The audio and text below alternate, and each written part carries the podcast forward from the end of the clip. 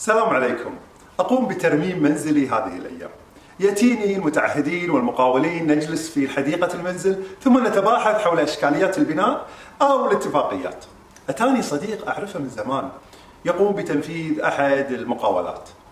ثم بدأ يشتكي عن ظروفه المالية. ونحن الآن في هذه الفترة الكل يجني الكثير من المال بسبب قلة العمالة وبالتالي سعر العامل ارتفع بسبب آه، الطلب الكثيف وقلة المعروض فاخبرته انه الجميع يعمل يحصل الكثير من الأموال. ما قصتك؟ فقال أنا عندي ظروف خاصة. أنا أعرف أن لديه بعضا من الكذب. فسألته قلت له هل تعرف مواحق البركة؟ فنظر في عيني ثم قال تفضل. قلت له مواحق البركة هي التي تجعل أموالك لا تنمو تنتهي البركة منها والبركة هي الزيادة والنماء. وأنت الآن تجاوز عمرك 50 أو 55 سنة و... ويجب أن تكون كونت ثروات وفي الحقيقة أنت لم تفعل أي من ذلك. فقال أنا ظروفي خاصة وأنا عندي بنات ومن هذا الكلام. فكان جالس أحد المتعهدين الآخرين. فقلت له تسمح لي أنصحك أمام الأخ؟ فقال تفضل. قلت له الكذب نوعان. كذب تكذب فأنت فيما بينك وبين الله. لا ليس في مال يدخل إلى جيبك. وهذا الكذب لا يجعل مدخولك حرام. أنت تكذب وفي كل دينار وكل درهم يدخل جيبك أنت تجعل هذا الدرهم والدينار في شبهة. فسكت. قلت له هل تقسم أن لا تكذب أبدا وتحيا حياة طيبة التي وعدنا الله عز وجل فيها؟ من عمل صالحا من ذكر أو أنثى وهو مؤمن فلنحيينه حياة طيبة ولنجزينهم أجرهم بأحسن ما كانوا يعملون.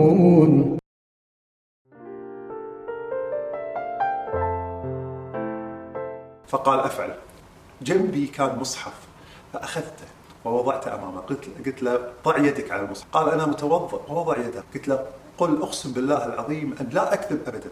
قال أقسم بالله العظيم أن لا أكذب ابدا.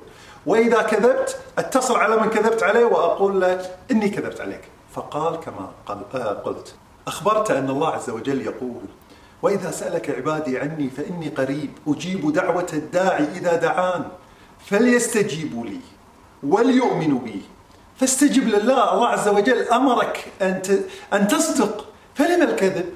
وما الذي ستجني من الكذب؟ فانفجر من البكاء.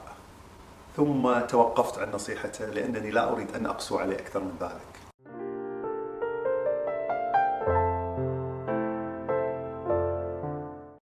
التقيت في محله فأخبرني قال والله في كل كلمة الآن بعد هذا القسم أتردد مئة مرة. وكم وجدت أنني أكذب في حديثي إلى الناس الله عز وجل خلق السماوات والأرض في يومين وبارك فيها وقدر فيها أقواتها سواء للسائلين. الكل سيحصل على البركة. والكل يجب أن يأتيه البركة. وإذا حرمت من هذه البركة المقدرة قبل أن يخلق الله السماوات والأرض عليك أن تتساءل ما هي مواحق البركة التي أقوم فيها؟ يقول الله عز وجل قل أئنكم لتكفرون بالذي خلق الأرض في يومين وتجعلون له أندادا. ذلك رب العالمين. وخلق فيها رواسي من فوقها وبارك فيها وقدر فيها أقواتها في أربعة أيام سواء للسائلين. فقدر الله عز وجل أقوات كل إنسان. من بدء الخليقة حتى يموت في أربعة أيام بينما خلق الله عز وجل السماوات والأرض في يومين فقط. ولذلك اطمئن. ولا تجعل الله عز وجل شريك تتوقع أنه يرزقك. لا رازق إلا الله.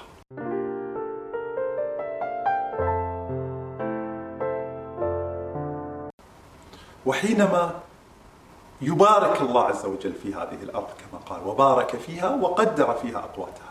هذه البركة هي الزيادة والنماء. فالكل سيأتيه الزيادة.